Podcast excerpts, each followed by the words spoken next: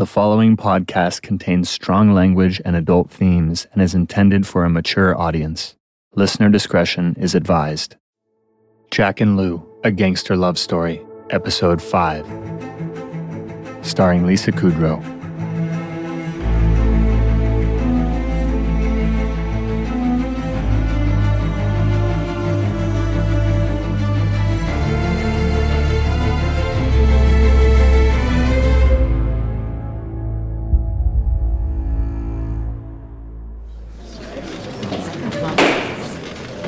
Order! Order!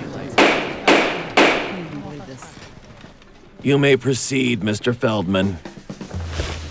Miss Rolfe, Louise, what is the nature of your and Jack McGurn's relationship?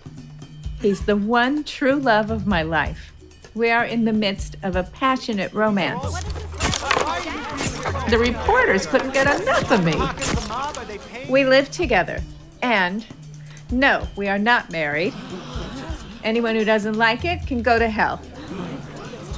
Are you employed, Miss Rolfe? I'm a dancer.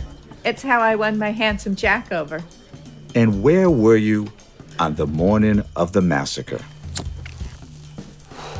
Jack and I slept late and spent the morning in bed. The first we heard of the tragedy was when we turned on the radio. I was so beside myself at the horror.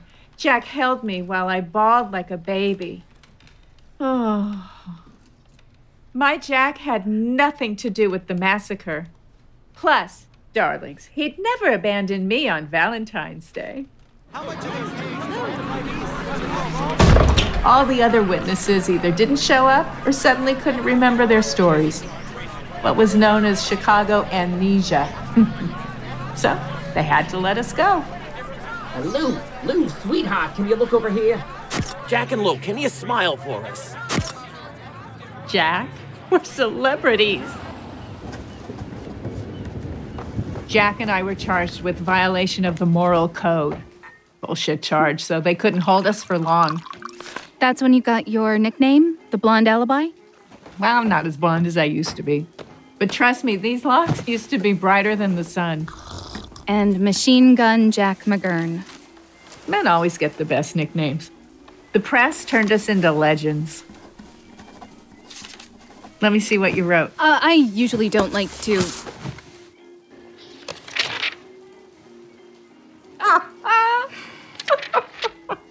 Perjury? Home wrecker? I thought you were such a sweet thing. And what's this? Glory whore. You conniving little bitch. I didn't realize being party to infamous murderers was such an achievement. Excuse me? You were sleeping with a married man who also happened to be a notorious killer. You just bragged about how you helped him commit a massacre, and then you lied about it in court. You think that makes you a legend? Who are you to talk, Miss High and Mighty? Some trashy college student looking for a break? You sure as hell aren't a real reporter. Well, fuck you, whoever you are. I was being nice. But you can get the hell out of my house. This interrogation is over. I'll let myself out.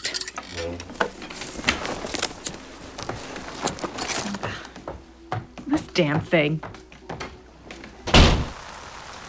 That vicious woman. Fuck. Fuck. God damn it.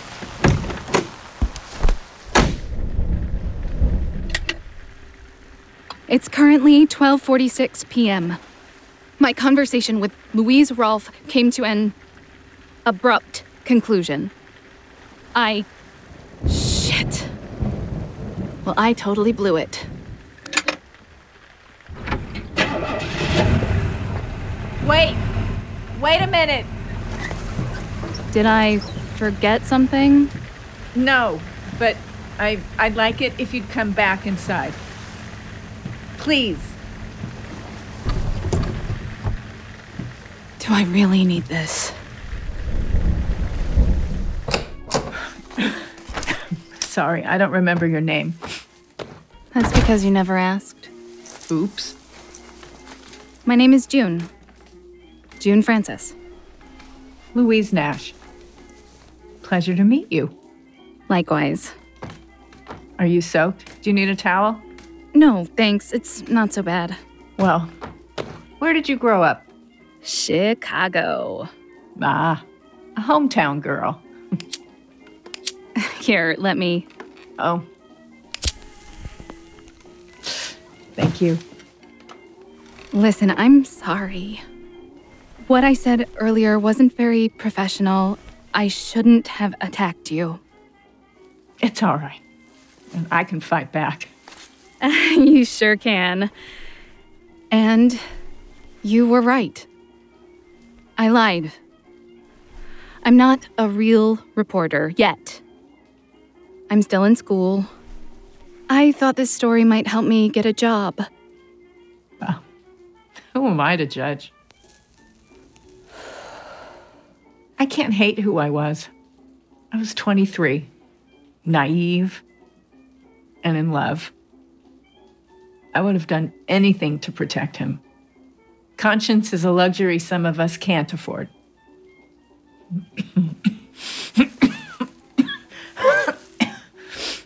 think it's about time for me to tell someone my story. I'd like that. Hmm, maybe no more recording. You never know what I'm going to blurt out. All right. Okay if I take notes? Sure. You owe me the juiciest details about your life in return, though. Hardly a match for yours, but sure. So, what happened after the trial? Bugs left Chicago after Valentine's Day. Alive, but finished. Capone was unchallenged king of the city. He became known as public enemy number one. Jack was number four. Snorky told him to lay low for a while. We moved out of the city to a nice place in Oak Park. When Jack wasn't out on the greens, he was putting balls on the carpet. Jack was still on the Capone payroll. He had part ownership in nightclubs. Life was good. Honey, Yeah. these reporters here tell me you've been killed. What a shame. In my prime, too. Are you in one piece, Mr. McGurn? Do I look like I'm all here? The Tribune just said you got bumped off by the Touhy gang. You ever hear of a ghost shooting around a 66? That's what I shot this morning. Do you think the Touhy gang have it coming, Jack? Boys, I gotta tell ya, I'm out of that game. I'm gonna be doing a lot of shooting, but it'll only be golf balls being hit. Just to confirm, you're saying you're not dead. Get out of here, fellas.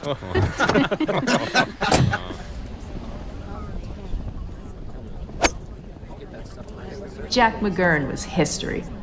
He entered the Western Open as Vincent Gabardi. This was his dream to reinvent himself as a pro golfer. He was good, too.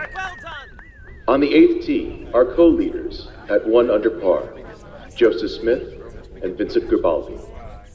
He birdied the seventh, tied the tournament for lead. He was on a roll.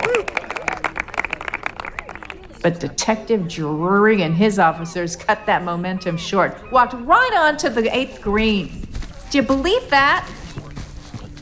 Vincent Gabardi, alias Machine Gun Jack McGurn. You're under arrest for violation of the Mann Act. We got a warrant. Hey, get your hands off me. Whose brilliant idea was this? What in hell is the Mann Act? The White Slave Trafficking Act. You are charged as well. White slavery? Are you insane? Get off me! Look, Drury, people paid a lot to watch this tournament. Can I finish my round? If that's your last wish, I don't see why not. We'll be watching. Thank you. The Mann Act was originally passed to deal with interstate prostitution. Now they were digging up ancient laws just to get at Jack.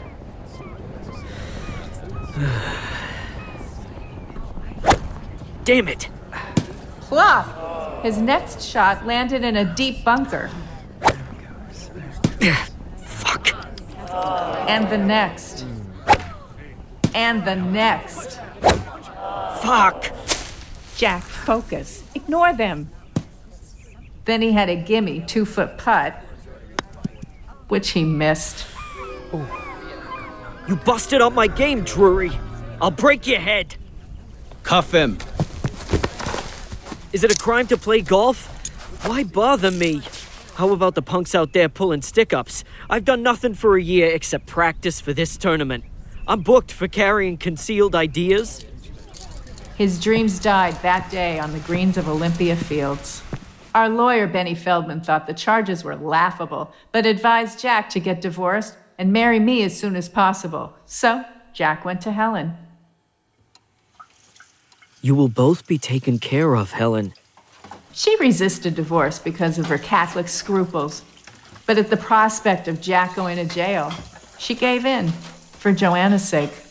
I really have no choice, though, do I? Since that blonde tramp opened up her legs. Just keep her away from my daughter. All right, lovebird, show me those rings. We got married at City Hall on May 2nd, 1931. I love you, Mrs. McGurn. Till death do us part. Why don't I carry you down the steps, Mrs. McGurn? Woo!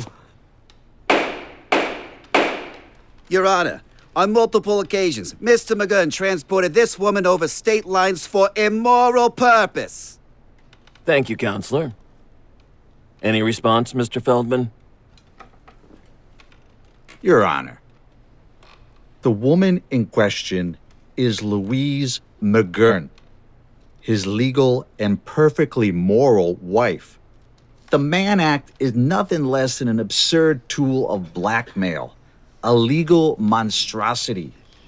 This case is a desperate attempt to send a man to prison on charges that have nothing to do with his alleged crimes. We thought that with us married, we couldn't be charged with white slavery anymore. Does the state have any witnesses? Yes, Your Honor. We have 60. What The hell's he talking about? They brought the first witness to the stand the Hotel Stevens receptionist. Do you recognize this man and this woman? I do. They were guests at the Hotel Stevens last year? What name did they give you when they checked in? Doro. Mr. and Mrs. Vincent Doro. It got worse and worse. They dragged in hotel managers, porters, maids, doormen, elevator operators, all swearing they'd seen us together in and out of state. Yeah, those two right there. I, I seen them. Mr. McGurn. Uh, yes, Your Honor. The testimony of multiple witnesses indicates that the sanctity and institution of marriage holds no meaning or relevance to you. Your marriage to Louise Rolfe is a sham. I sentence you to six years at the Leavenworth Penitentiary. Louise Rolfe is sentenced to four months in county jail as an accessory to your crimes. Bail is set at 15000 for Mr. McGurn, 5000 for Mrs. Rolfe.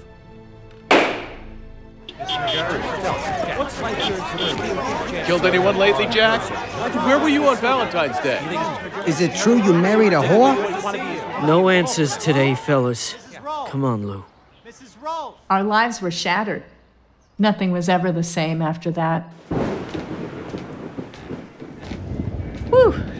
I need another drink. You? Sure, why not? Atta girl. We fought the Mann case all the way to the Supreme Court. We eventually won, but it took such a toll. Then Snorky was sent to Alcatraz for 20 years for tax evasion. You believe that? And he anointed Frank Nitti as his successor. Jack was devastated. His hero had betrayed him. Bit by bit, Needy consolidated power, discredited Jack, pushed him into obscurity. Jack was adrift. Without Al, he had lost his anchor. And Drury had a vendetta. Arrested him for anything he could dream up public intoxication, even vagrancy. Hands behind your back, McGurn. You know the drill. After Prohibition ended, Jack's income from the clubs ended too. We were going broke and had to sell off our treasured possessions. The wound in his lung never healed properly. He was sick a lot, drank heavily, and was in a permanent foul temper. I tried to get him out of the house. Hey, darling, you think we could take our daughters to the park? Are you out of your mind? I just thought, since they're the same age. You thought nothing. End the discussion.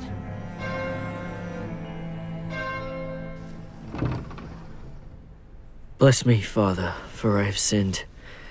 I have done some terrible things. What have you done, my son? I have killed. Many times. Have you taken responsibility? Uh, come clean? No, I'd be a dead man. Before God, then? I did what I had to do. I can't change my past. I can only change what I do next. Without contrition, I cannot grant you absolution. You cannot wash the blood of sin off your own hands.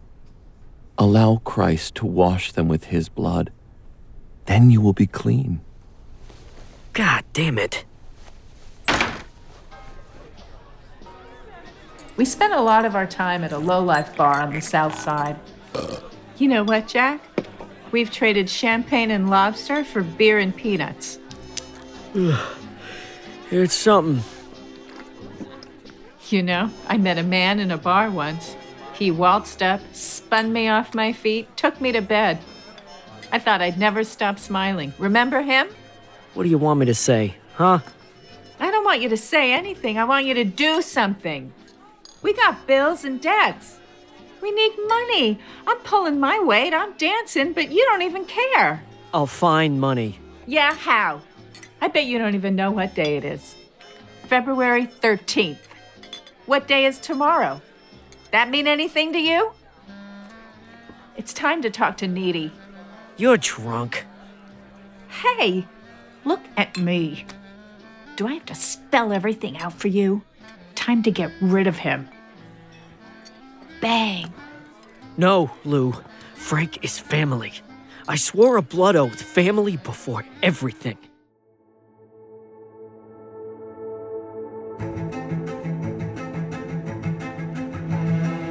Lisa Kudrow as Louise Rolfe and Lou Rolfe. Leigh Joel Scott as Jack McGurn. Sara Montgomery as June Francis. Tyler Gurciullo as William Drury and reporter. Adam Pilver as Benny Feldman. Carolyn Carpenter as Helen. Todd Gajdusek as Judge Green, reporter, photographer, and priest. Leonardo Santaiti as prosecutor. Ryan Knoebel as receptionist. Bill Rogers as referee and reporter. Danny Roberts as witness. Produced by Yeon Jin Lee and Mehmet Gungoren. Based on a story by John Watson. Sound supervised by Audrey Gu and Cabba. Original music composed by David Myles Lewis.